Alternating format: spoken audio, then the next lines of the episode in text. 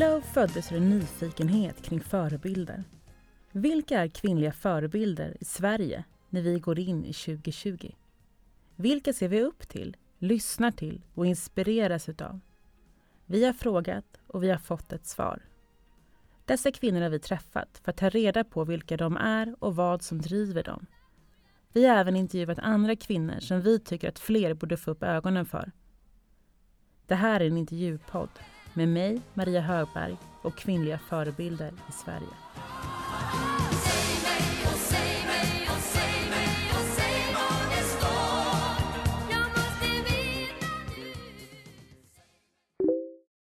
Det plingar till på skärmen.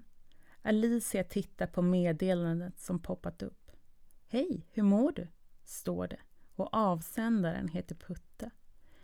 Alicia känner inte igen Putte, men svarar bra. Putte svarar snabbt vad söt du är.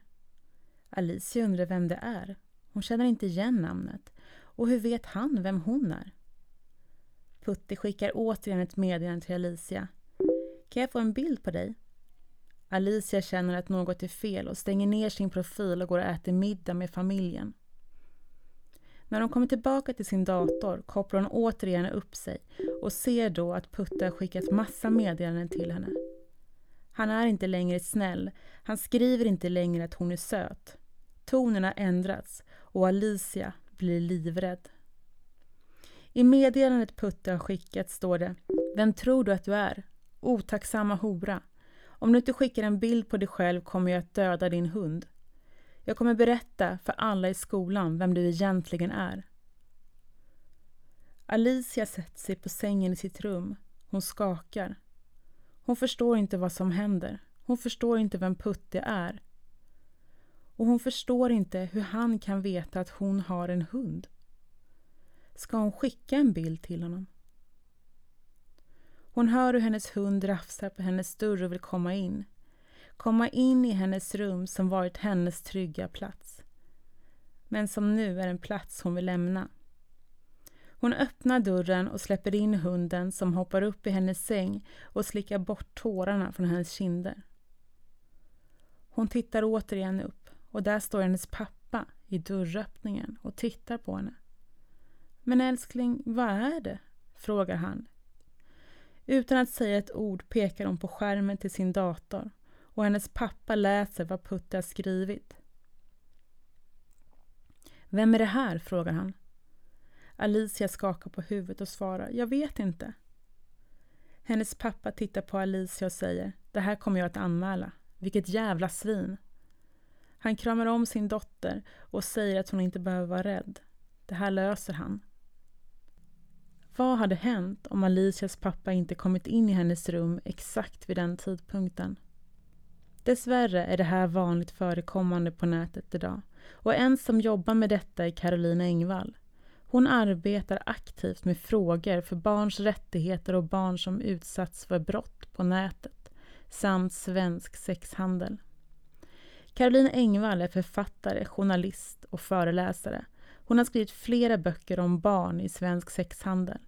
Bland annat 14 år till salu, Skamfläck, Skuggbarn, Virtuell våldtäkt och deckaren Ärren vi bär, Judasvaggan, Dockleken samt aktuella Kyrkan. Hon driver flera projekt som hjälper barn som utsatts för brott på nätet. Karolina har också grundat hjälpsajter på nätet. Hon poddar och gör tv-dokumentärer om ämnet. Caroline föreläser regelbundet om barn i svensk sexhandel för bland annat skolor, åklagare, poliser och socialtjänst. Och hon har också på uppdrag av Stockholms stad skapat utbildningssatsningar för stadens elevhälsa och socialsekreterare.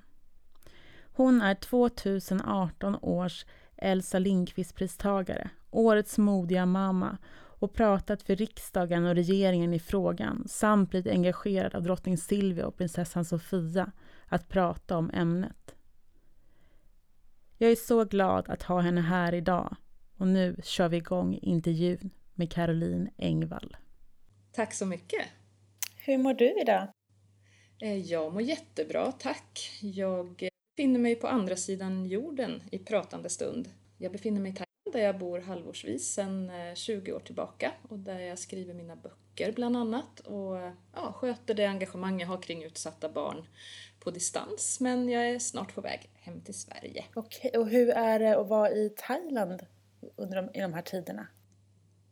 Ja, vi har haft väldigt hårda restriktioner här och haft utegångsförbud och undantagstillstånd och militära checkpoints alldeles utanför dörren.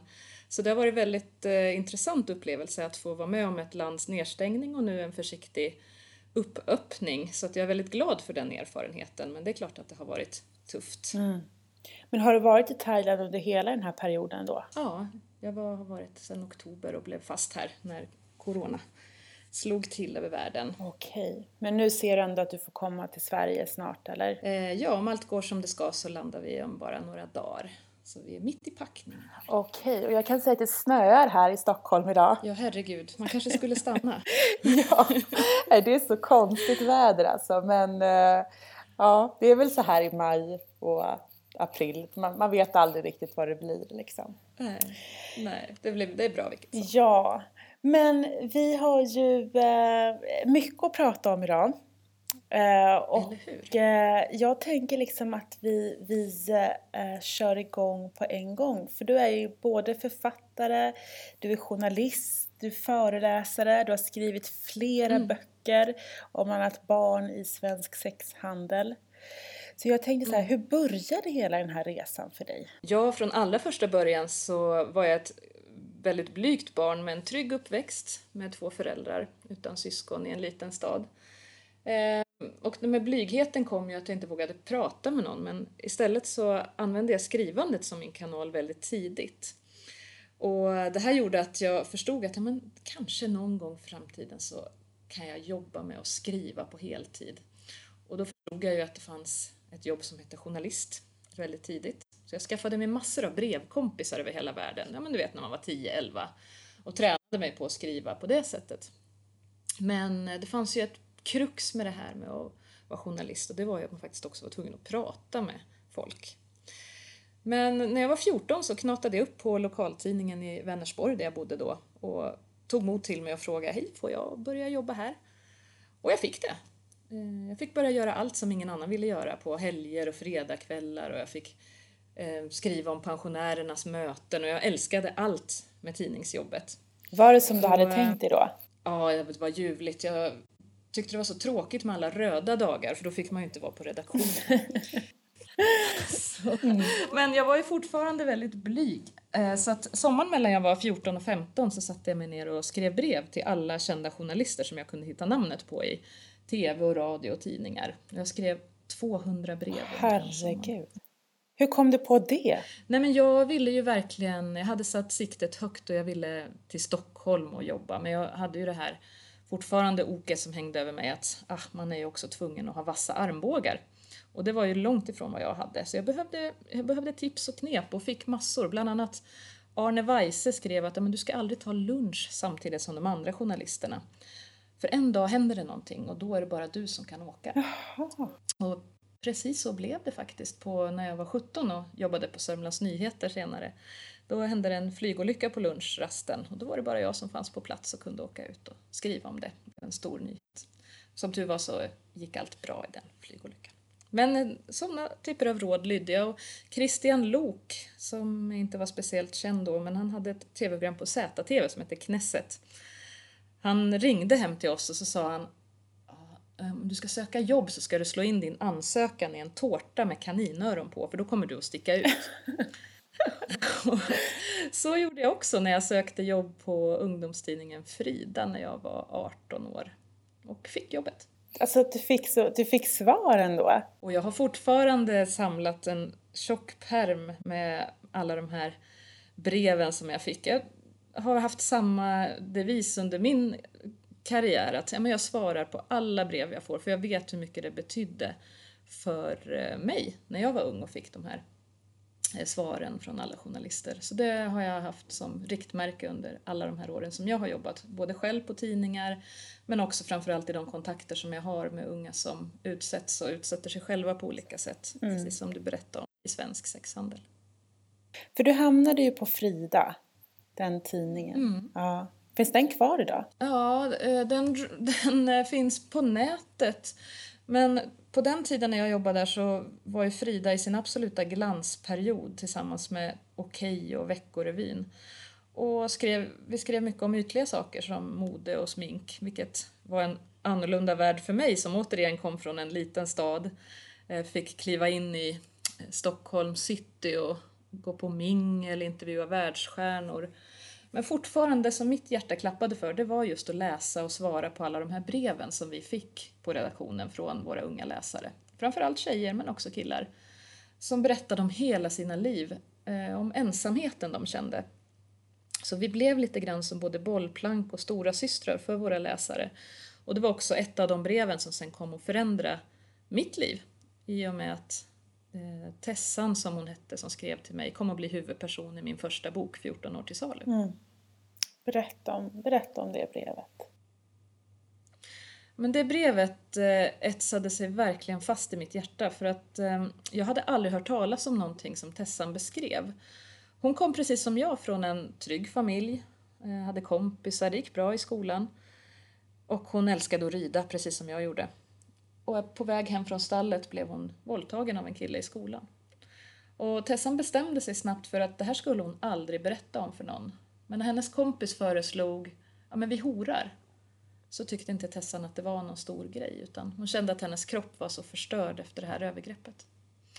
Så det här blev Tessans sätt att skada sig själv, både fysiskt och psykiskt. Så på samma sätt som hon sökte bekräftelse, att hon dög till någonting, att hon var duktig på det här, så blev det också ett sätt för henne att söka den här smärtan i själen och fysiskt, som hon tyckte att hon förtjänade. Och Tessans berättelse hade aldrig hört något liknande och ville egentligen bara hålla kontakten för att veta att hon skulle överleva. För de personer som utsatte henne för rena övergrepp, våldsamma, eh, destruktiva saker, det, det kändes omöjligt att det skulle gå väl. Men många år senare så var hon faktiskt ute ur det här, hon fick rätt hjälp. Och efter det bestämde vi oss att det här behöver vi berätta högre om. Och det blev starten på mitt engagemang kring barn och ungas utsatthet, framförallt inom sexhandel och det som händer på nätet där bilder sprids, rykten eh, och man pressar barn och unga till att begå sexuella övergrepp på sig själva. Och hur ser, liksom, hur, ser, hur ser det här ut i Sverige idag? Är det på nätet det sker främst eller? Ja, kontakterna sker ofta i första hand på nätet. Man kan säga att prostitutionen i Sverige i stort har flyttat ut på nätet idag. Och det är en kombination av många olika saker. Unga som eh, dels söker bekräftelse, som kanske har ett svart hål i själen på något sätt som behöver fyllas och det finns gott om personer ute på nätet som vill hjälpa våra barn med det. Ehm, det finns också en aspekt med vårt konsumtionssamhälle där man idag blir erbjuden väldigt mycket pengar för att visa sin kropp i webbkamera eller skicka nakenbilder på sig själv. Men också att förövarna är väldigt duktiga på att pressa, hota i kombination med att smickra, tjata. Så att förövarna har en egentligen motorväg rakt in till våra barns plattformar. De finns överallt där våra barn befinner sig. Det ser vi på alla aktuella domar. Att barnen ofta är väldigt små när det börjar kanske yngre än vad vi vill tro. Vilken ålder är det då? Ja, den senaste domen som var stor handlade om ett spe, en spelplattform som heter Star Stable där många unga, framförallt tjejer, hänger. Och de barnen var så små som sju år. Eh, det blev 80, drygt 80 barn som var målsägare i den rättegången men den mannen hade utsatt långt många fler barn. Och därför behöver vi vuxna ta de här samtalen väldigt tidigt, tidigare än vi tror och hela tiden vara engagerade och nyfikna på vad våra barn gör utan att spionera eller kontrollera. För det får helt motsatt effekt visar all forskning. Men det är mitt stora uppdrag idag att eh, dels sprida kunskap om vad som händer våra barn på nätet, ge vuxna råd och verktyg på hur man kan möta det här, starta samtal. Och det gör jag på många olika sätt på plattformarna som jag har. Hjälpsajter, poddar, jag skriver böcker, jag driver frågan på mina sociala medier och jag har också en utbildningssatsning för elever som heter Safe Selfie Academy som jag jobbar hårt med. Men om man tänker liksom på förövaren vem är förövaren? Ja, det finns väl egentligen ingen typisk förövare som man kan peka ut och säga att det här är förövaren, utan de här förövarna, de ser ut eh, lite grann som vem som helst.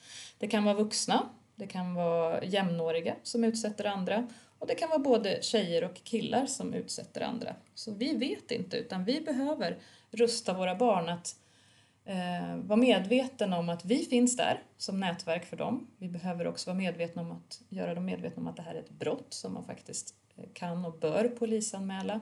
Och vi behöver hela tiden hålla de här samtalen levande med våra barn. Både för att skydda dem mot förövare men också om normer och attityder gentemot andra för att också undvika att de blir förövare. Men hur, liksom går, hur går en sån här process till då?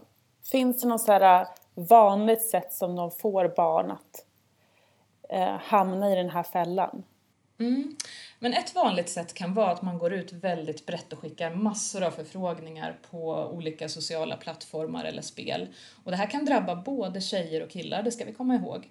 Eh, tjejer oftare på sociala medier, killar oftare inom spelvärlden. Så vi behöver alltså prata med både våra tjejer och söner och döttrar.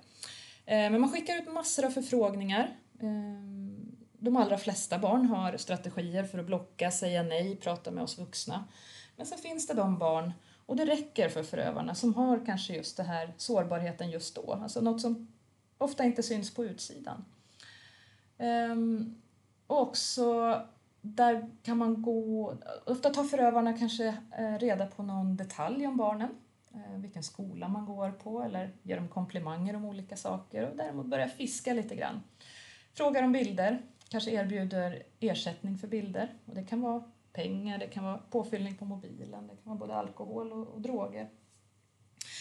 Eh, och eh, sen när, om barnen väl har skickat en första bild eller dragits in i den här konversationen så kan det vara väldigt svårt att sluta. Och det här eh, behöver vi verkligen tänka på hur vi uppfostrar våra barn för många är rädda för att göra vuxna besvikna. Man vill inte bara stänga ner en konversation och säga nej eller verka otrevlig utan man kanske vill svara och vara trevlig. Så vi behöver helt enkelt uppfostra våra barn att vara lite mer otrevlig och burdusa på nätet just för att kunna undvika de här typen av förövarna. Så, så egentligen så kan det då börja med att de kanske bara som vill ha en enkel bild eh, och att de kanske får påfyllnad på mobilen eller något presentkort eller någonting sånt. Mm. Och när de väl då har skickat den här första bilden så har de liksom en hållhake på det här barnet som de då använder för att få mer bilder eller Precis så kan det gå till, men det kan också handla om grova hot som kommer ganska omgående. Och det här är en, en trend som vi har sett ett par år hos förövarna, att det här med att smickra, tjata, det är ju någonting som tar tid. Men om man går mycket snabbare på de här grova hoten, att man ska döda ens föräldrar, att man ska sprida rykten på skolan, man ska stå utanför skolan och vänta om man inte skickar bilder. Man sätter barnen under tidspress, att om inte du skickar bilder inom 10, 9, 8 då kommer jag att göra det här och det här, döda dina husdjur till exempel. Och det kan vara väldigt svårt att sitta under den här pressen ensam, eh, vilket ju barnen ofta gör. Vi är med dem på träningar, fotboll, ridning, men när det kommer till eh, eh, att befinna sig i världen online, då sitter vi ofta separat. Och det ska vi göra. Men vi behöver hela tiden, så vi behöver ha vår integritet, men vi behöver också vara intresserade och engagerade i vad barnen gör och vilka de möter och prata hela tiden om våldet på nätet. Så att de vet att de alltid kan berätta för oss, för vi förstår. Mm. Men hur, hur vanligt förekommande är det här idag? Ja, det är vanligare än vi tror. Jag tror att om du skulle fråga de barn som du har omkring dig så har de kanske antingen varit med om det själva eller så har de hört talas om att någon kompis har varit med om det. Och det är ju det som man kanske kan tycka är det positiva med det hela, att barnen vet, de vet bara inte att vi vuxna förstår. Och det måste vi göra tydligt för dem. Eh, de har en helt egen värld där eh, till exempel en stor svensk TikTok-stjärna nu sitter häktad för att ha pressat en massa unga tjejer på bilder. Eh, unga tjejer som från början blev imponerade av hans kändisskap och sen drogs med in i tjat och hot om att skicka bilder, bilder som sedan spreds. Och det här kan jag lova att de allra flesta barn idag vet om. Men när jag frågar vuxna om de vet vem den här TikTok-stjärnan är så har de ingen aning. Och här behöver vi verkligen hänga med mer. Och det kan man göra genom att bland annat ja, läsa böcker, följa plattformar, sociala medier. Det finns många som, eh, mer än jag också, som jobbar mot samma mål, att sprida mer kunskap. Så som förälder till, till barn som är på nätet eller ska ge sig in i en värld på nätet, hur ska man, hur ska man introducera nätet och allt som finns där ute för dem? Ja, men det kan ju verka läskigt och skrämmande, eh, det som jag berättar nu, för efterfrågan på våra barns kroppar den är enorm och det behöver vi veta om. Och eh, det här är någonting som också startar väldigt tidigt, alltså efterfrågan också på alltså spädbarn är enorm. Och det här kan ju låta otroligt skrämmande och groteskt och kanske någonting som vi helst vill blunda för. Men när vi förstår att det är så här det ser ut på nätet så kan vi kanske försöka släppa den här rädslan och ilskan och vända den energin till att istället vara mer aktiv, mer närvarande kring både våra egna barn men också andras barn. För det kan vara mycket lättare att kanske berätta för en granne eller en kompis mamma. Och börja tidigt skulle jag säga. Redan när barnen är små. Prata om kroppen, integritet, privata kroppsdelar redan i förskoleåldern. Så att de vet att ja, men min snippa, min snopp, min rumpa, mina bröst, det är någonting som ingen annan än jag bestämmer över. Inte någon som frågar om bilder på nätet. När det sen börjar bli dags för det. Så träna på det redan tidigt. Och här har Rädda Barnen ett jättebra material som är uppdaterat nu som heter Stopp min kropp. Eh, när de börjar få egna mobiler, fortsätt fråga, fortsätt berätta att här finns det en vuxen som är beredd att ta emot din historia när eh, du är redo. Och Eh, när de börjar komma upp i åldern att man faktiskt kan riskera att bli utsatt för ett brott, berätta internet är liksom ingen frizon utan brott begås där precis som på andra ställen. Lär dem källkritik, att folk på nätet kan luras, att det inte alltid är den man tror att det är. Det är någonting som jag jobbar mycket med med mina egna barn. Men hur kontrollerande ska man vara som förälder då? Alltså, för att det inte ska få motsatt effekt? Mm, det kan ju vara lätt att tänka och reagera väldigt spontant om barnet kommer och berättar någonting till exempel. Vi säger att man har, man har ett barn som kommer och säger så här att ja, men, eh, jag såg det här och det här på Youtube. Kanske ja, men något läskigt eller något du inte vill att ditt barn skulle se. Och den första reaktionen är ja, men då tar jag din mobil. Det kanske är den första reaktionen. Och då kan vi vara väldigt säkra på att våra barn inte kommer att berätta någonting mer för oss om vi hotar med att ta deras mobil, där ofta deras hela värld finns. Utan min, eh, min uppgift som kunskapsspridare det är verkligen inte att vi ska gå hem och klippa av bredbandskabeln. Utan tvärtom, alltså nätet är ju en fantastisk källa till både kunskap och gemenskap. En del barn som känner sig väldigt ensamma och då, speciellt i de här tiderna när vi inte umgås så mycket fysiskt, då behöver vi verkligen gemenskapen online. Och det ska vi inte ta ifrån dem, utan tvärtom så ska vi uppmuntra det. De ska få ha sin integritet precis som vi har vår online. Men vi behöver hela tiden visa att vi finns där för dem och hålla samtalet levande. För det är inte så himla svårt. Det är bara att fråga vad är det bästa du har sett på Youtube, vad är det värsta? Um, har du hört talas om något liknande, ta upp något aktuellt rättsfall till exempel. Har det hänt på din skola att någon har blivit hotad eller pressad på bilder. Visa bara att du förstår. Och hur ofta ska man göra det här då? För att man, det, det, man kan känna själv som förälder, ibland när man liksom är rädd för någonting så kan man gå på lite för mycket. Alltså och skapa, alltså att mm. alltså egen rädsla liksom, att man frågar lite så här varje dag så fort man tycker att någonting känns lite jobbigt eller oroväckande för en själv. Och då kan jag vara mm. rädd också för att jag för över min rädsla och min oro på barnet som inte ens känner samma sak än. Liksom. Mm. men jag förstår vad du menar. Um, det kan ju vara lätt att tänka att ja, men nu ska jag ta det stora samtalet och sen är det bra med det. Men jag skulle verkligen uppmana att hålla det här lite puttrande, levande då och då. Eh, titta på nyheterna tillsammans. Är det ett sånt här ärende så plocka upp det. Eller följ mig på sociala medier. Där lägger tips om eh, hur man kan eh, eh, starta det här samtalet med barn utifrån aktuella ärenden, nyheter, domar till exempel. Så det kan vara ett tips för att liksom bara hålla det här lite, ta upp det då och då vid frukost eller middagsbordet. Det kan vara ett tips.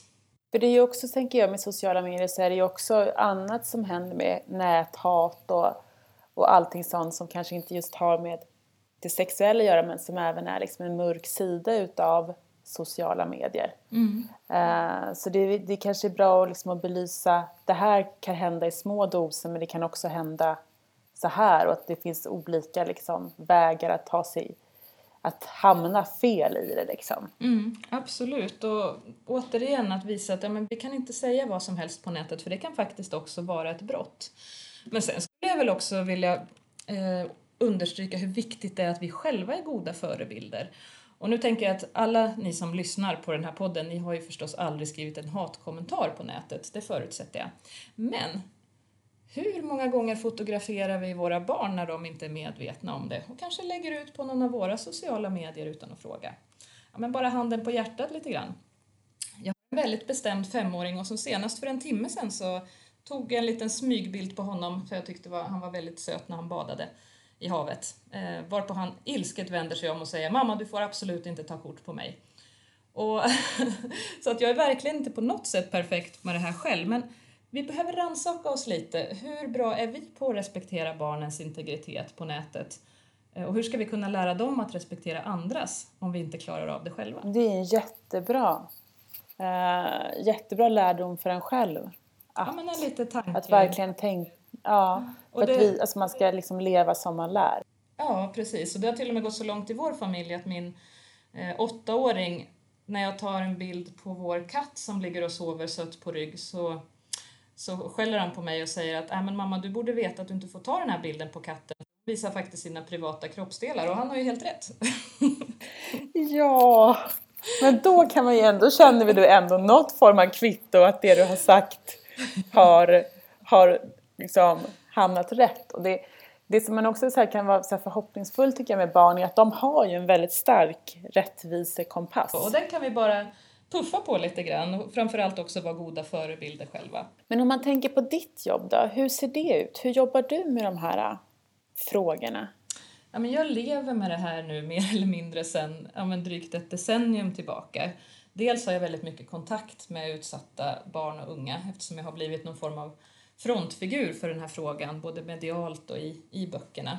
Så att jag har väldigt mycket kontakt via sociala medier framför allt. Uh, eh, unga som skriver till mig, och vill ha råd eller bara en medmänniska. Eh, ofta kommer de här eh, meddelandena men så här vid 10-11 på kvällen när ingen annan finns att lyssna. Så att dels har jag mycket sådana kontakter men jag lever ju också med, i ett nätverk av personer som är engagerade i samma sak som jag så att jag får ta del av mycket domar, läser mycket inom ämnet Eh, har förmånen faktiskt att sprida, kunna sprida den här kunskapen via sociala medier. Så där är ju internet fantastiskt för att kunna men upplysa mer och få fler att prata med sina barn. Det är mitt absoluta mål. Jag har hela tiden siktet inställt på att skapa hopp kring det här för tillsammans i allt det här mörka som händer på nätet så finns det faktiskt väldigt mycket möjlighet för alla oss att eh, kunna hjälpa de barn som finns runt omkring i en liten skala. Och vi är fler än förövarna, så det här måste gå. Men märker du liksom att breven förändras eh, under tid? Eller liksom, är det samma frågor och samma brev som du får nu som för några år sedan?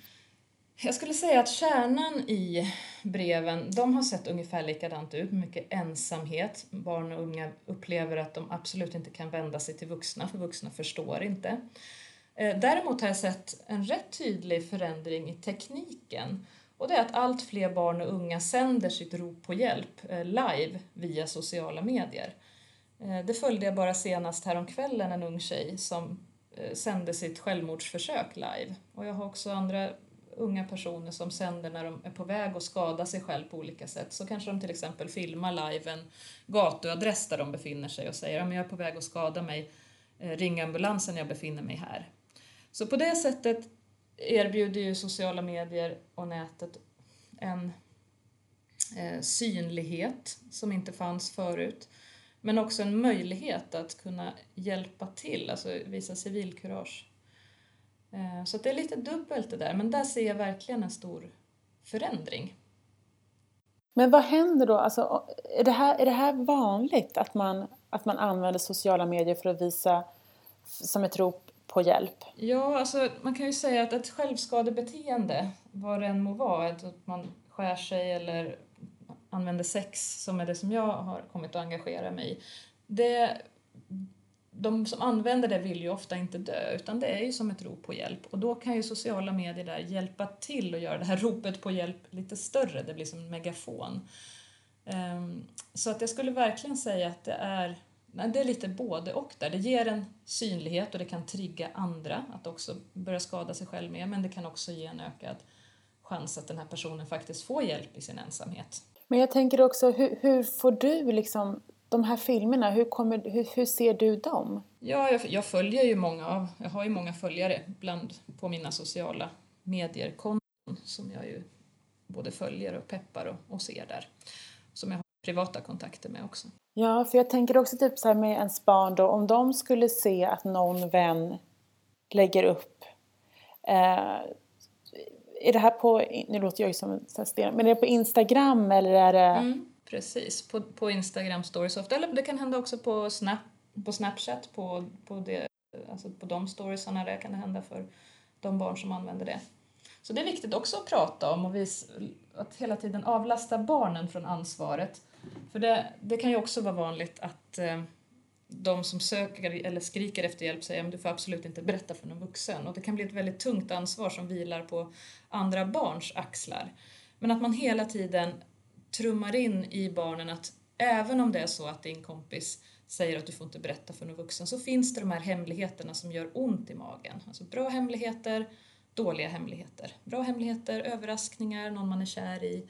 Dåliga hemligheter, någonting som faktiskt kan rädda liv och som man behöver berätta om för att kunna hjälpa sin kompis. För jag tänker att många kanske ändå har liksom låsta konton eh, med några hundra eller få som vänner där och lägger de upp en sån här story där så är det kanske inget som man som vuxen ser heller utan det kanske bara är ens barn som ser det här mm. och kanske inte kan sortera egentligen vad det är de ser heller. Nej, visst kan det vara så. Och därför är det så viktigt att vi är närvarande vuxna som hela tiden eh, har koll på att det här faktiskt händer i våra barns värld genom att man lyssnar på en podd som den här till exempel eller läser böcker eller sociala medier om det. Att man inte blundar för det här ämnet. Och jag säger det igen, det är inte svårt men det är verkligen livsviktigt. Mm.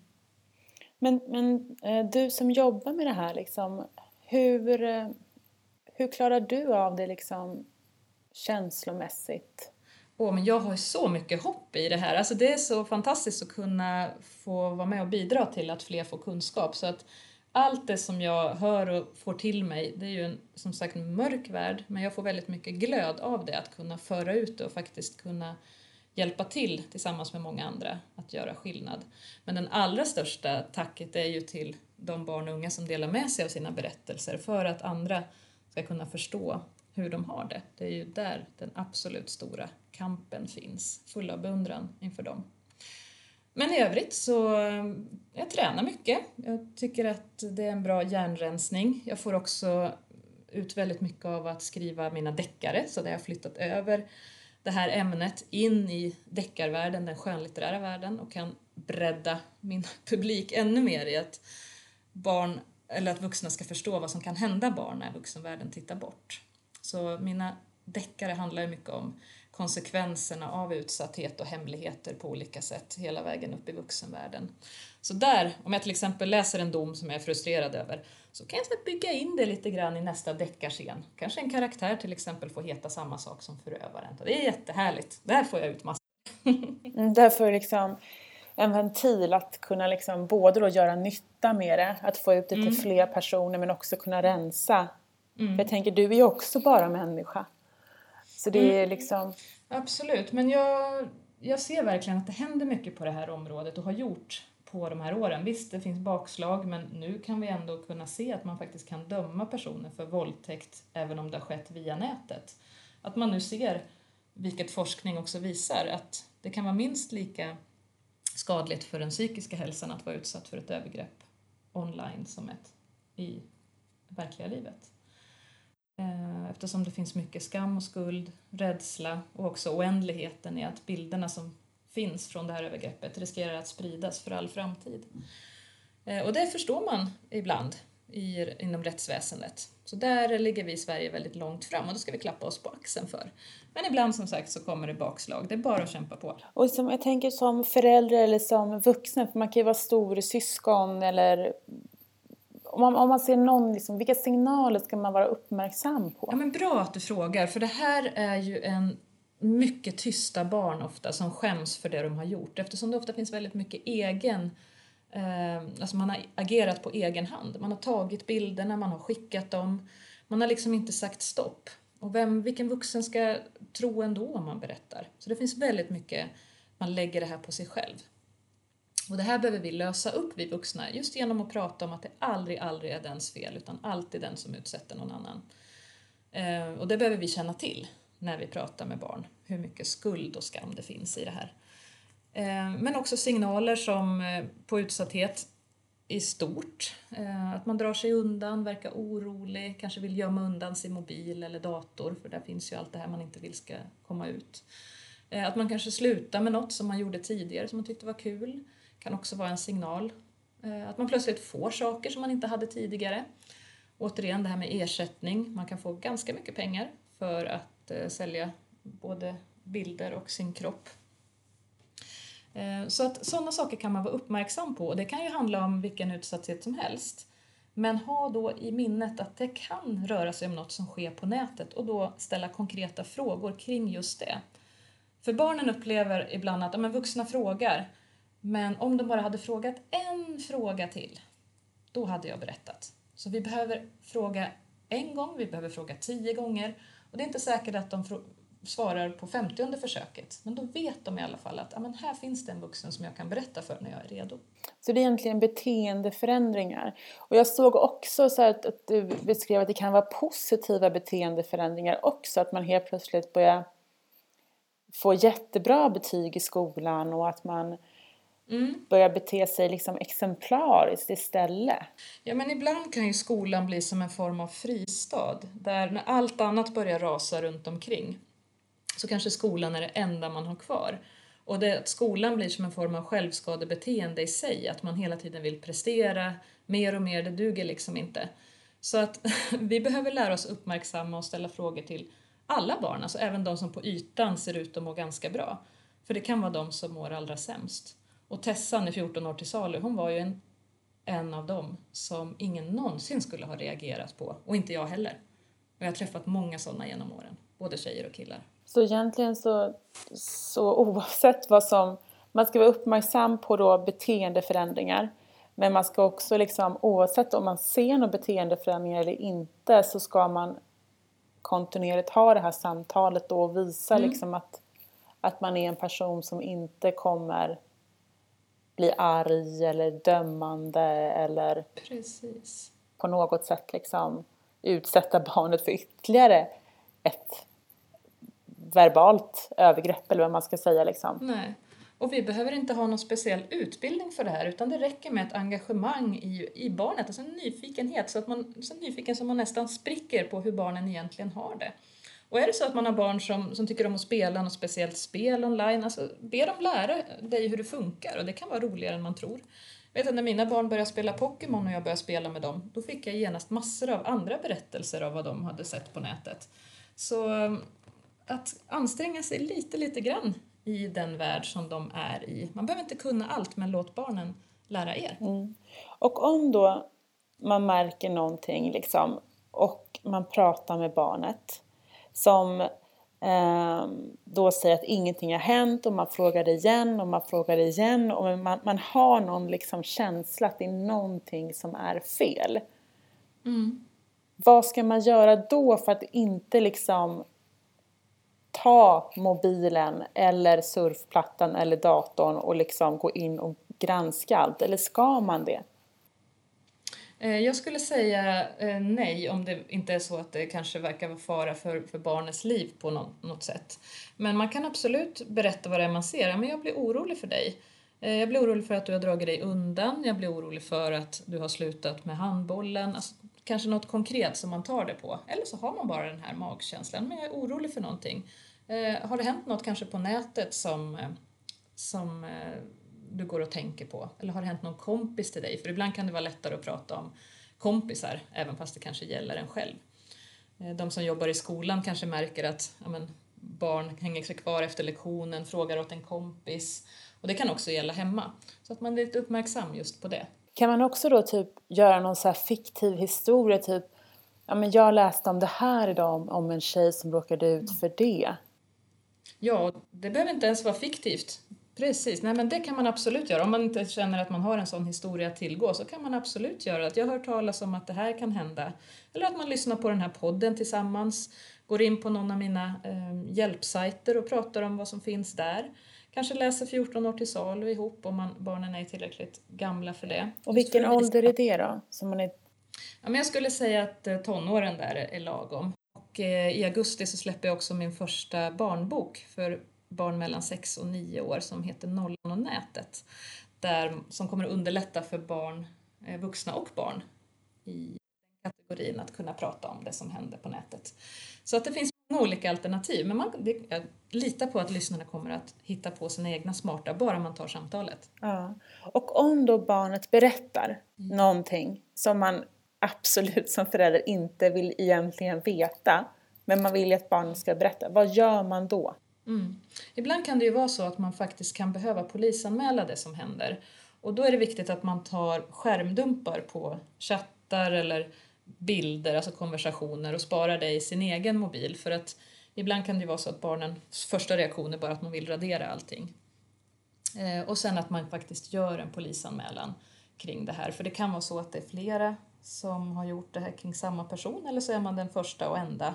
Och det här kan bli väldigt viktigt eftersom att det är inte så många som anmäler den här typen av brott eftersom barn känner så mycket skam kring det här. Och där behöver vi vuxna hjälpa till just för att kunna stoppa förövarna att utnyttja fler barn. Och polisanmälan kan man göra genom att antingen gå in på en polisstation eller ringa 114 14 till exempel. Och jag tänker också att det som barnen är rädda för är ju att det förövaren hotar om ska bli sanning. Mm. Hur vanligt förekommande är det att det blir sanning? Ja, det finns ju ingen riktig statistik på hur vanligt det är och det finns ju också grader i det här. Allt från att sprida rykten på skolan till att faktiskt sprida de här övergreppsbilderna på nätet. Ehm, jag skulle säga att det händer ibland och det är absolut en rejäl oro. Ehm, men ECPAT, barnrättsorganisationen, har nu startat en ny hjälplinje som jag också gärna vill tipsa om och där kan man som både förälder och ung ringa eller mejla och få råd. Och kanske kan du lägga en länk till det någonstans i dina sociala medier sen. Den kan vi länka under. Det är väl jättebra. Mm. För det är också det som är liksom, men om man tänker då på att man ska eh, eh mörda ens föräldrar eller husdjur eller någonting sånt. Eh, är det hot som mm. är mindre liksom, verklighets... Alltså, alltså de, Finns det sådana som det liksom har gått så långt också? Eller? Att man har mördat några föräldrar eller husdjur har jag inte hört talas om. Däremot är det hot ganska vanligt. Men däremot att sprida rykten på skolan eller bland kompisar, att publicera bilder, det händer eh, inte sällan. Så att eh, absolut, det är någonting som vi behöver ta i beaktande och också förstå barnens rädsla. Att den enorma psykiska press det kan bli att leva med det här dygnet runt och inte veta var och när bilderna kommer att dyka upp eller hos vem klasskompisar, en lärare. Och det här är någonting som hela vårt samhälle behöver vara medvetna om. Eftersom kan barnen verkligen prestera i skolan om man hela tiden lever med den här pressen? Så inte bara vi föräldrar behöver prata om det här utan också i skolan. Och det är det som mitt projekt Safe Selfie Academy syftar till, att också skolan ska få mer kunskap kring det här och elever ska utbilda andra elever. Mm. Vi har också fått in och gå i tiden så fort. Jag, liksom, jag, jag in, du har ändå svarat på många frågor som vi har fått in i de här svaren. Mm. Men jag tänker också, vi har också fått eh, in en fråga från en lärare som är i mm. mellanstadiet som undrar hur eh, hon ska bete sig liksom, utifrån hennes arena för att kunna förebygga det här på bästa möjliga sätt. Mm. Men mellanstadiet är en spännande utmaning eftersom en del elever har jättemycket kunskap om nätet och en del nästan ingen. Så jag skulle säga att man hela tiden är väldigt aktiv med att eleverna kan berätta själva eh, och eh, lära de vuxna.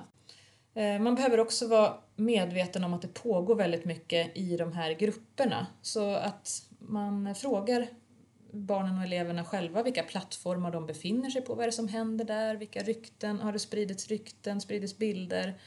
Och, eh, så man kan absolut börja prata om det här i mellanstadiet. Det är inte för tidigt på något sätt. För jag tänker också som att det här är, det här är ju någonting som vi inte vill som människor ska mm. försiggå. Vi vill liksom, eh, det här är ju så, så fruktansvärt för liksom för alla. Så att, men det är någonting då som, som du verkligen säger att man absolut inte får blunda för. För mm. att oavsett om man blundar för eller inte så finns det där ute. Och det vi kan mm. göra liksom, det är att vi visar att vi, vi känner till det eh, och att vi finns där om någonting händer.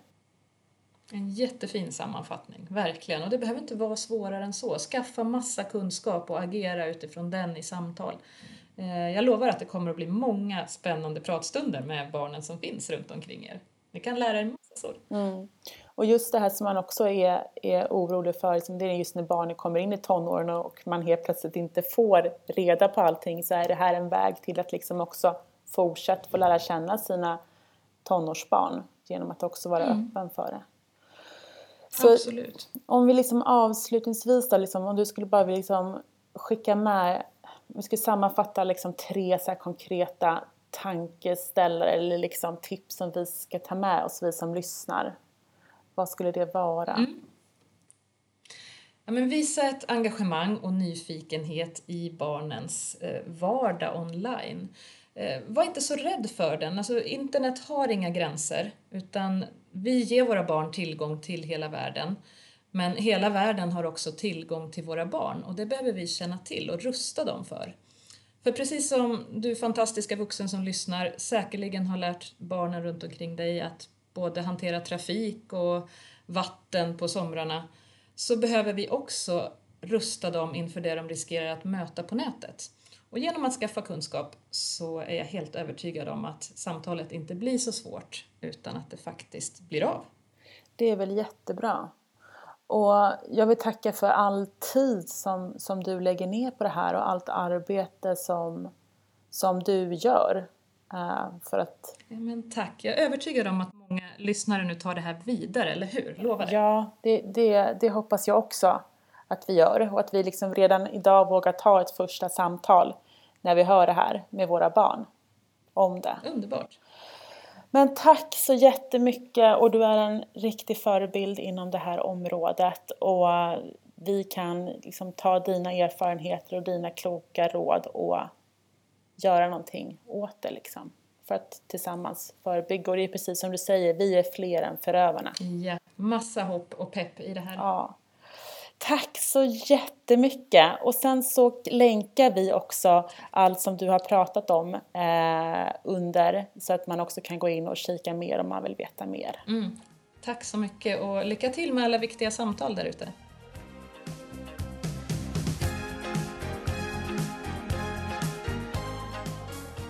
Detta är ett fruktansvärt ämne, men dock ett ämne vi inte får blunda för. Ta samtalet med era barn, syskon eller andra unga i närhet redan idag. Visa att ni finns där och att ni kommer finnas där om något händer. För precis som Caroline säger är vi fler än förövarna. Vill ni komma i kontakt med Caroline så länkar vi allt i beskrivningen till podden. Ha nu en härlig dag och du, ta det där samtalet redan idag.